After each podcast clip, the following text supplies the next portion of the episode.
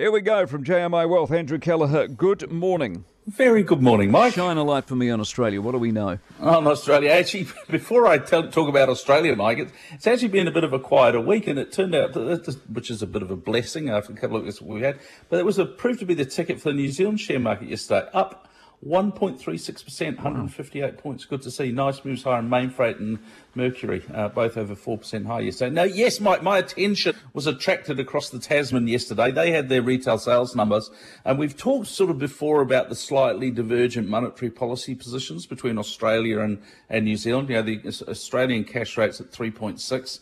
We're at 4.75, heading for 5. So, you know, things, slightly different situations. Well, Retailers' higher interest rates and cost of living pressures sort of do seem to be making their presence felt for Australian spending patterns. The Australian Bureau of Stats yesterday released a monthly retail sales data for February and increased 0.2%. But actually, if you look at you look back over the last five months, Aussie retail sales haven't really grown at all. Uh, the number yesterday, the value was 35.1 billion Australian dollars. That's the same as it was in September last year. And remember, so remember that panic sort of that, sorry, that pandemic related surge in spending that we saw, well, all over the world, really. Well, that's all over. That's rear vision mirror stuff. So that value, 35.1 billion, that doesn't allow for cost increases either. So, yeah, looks like consumers are sort of pulling back on non-discretionary spending. Remember, they're a big trading partner, second largest after China. So we like them spending and we like them prosperous um, but they do appear to be sort of pulling back a little bit. RBA Governor Philip Lowe, he identified four key areas that they're keeping an eye on. Unemployment, still very low. I think their unemployment rate in the mid threes. Business conditions, still very high.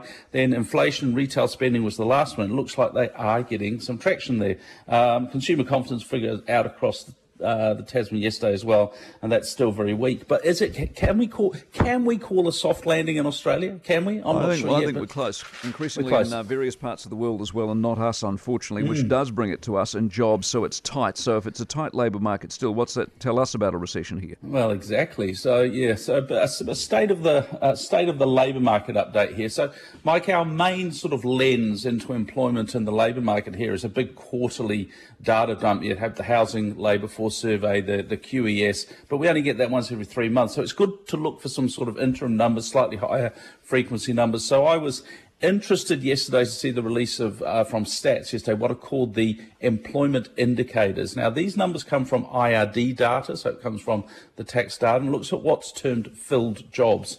So clearly there'll be some seasonality issues in this data series, but it's illuminating, Mike, nonetheless.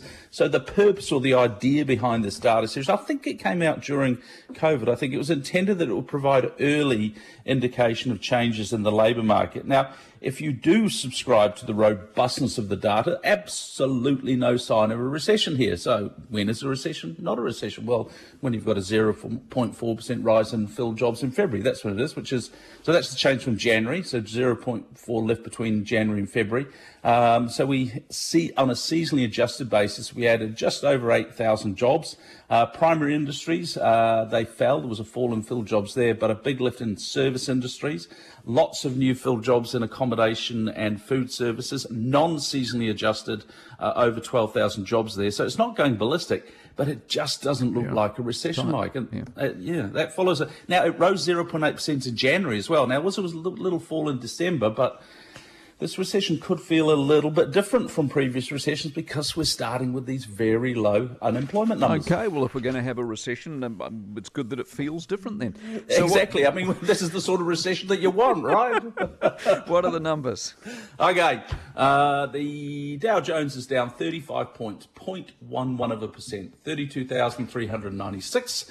Uh, the S&P 500 is down 12 points, that's about 0.3 of a percent, 3965, and the Nasdaq is down 91 points, 0.78 of a percent, 11,677. This comes after a, a, more positive evening session. The FTSE 100 up uh, 0.17%, 7484. The Nikkei up 0.15%, 27,000.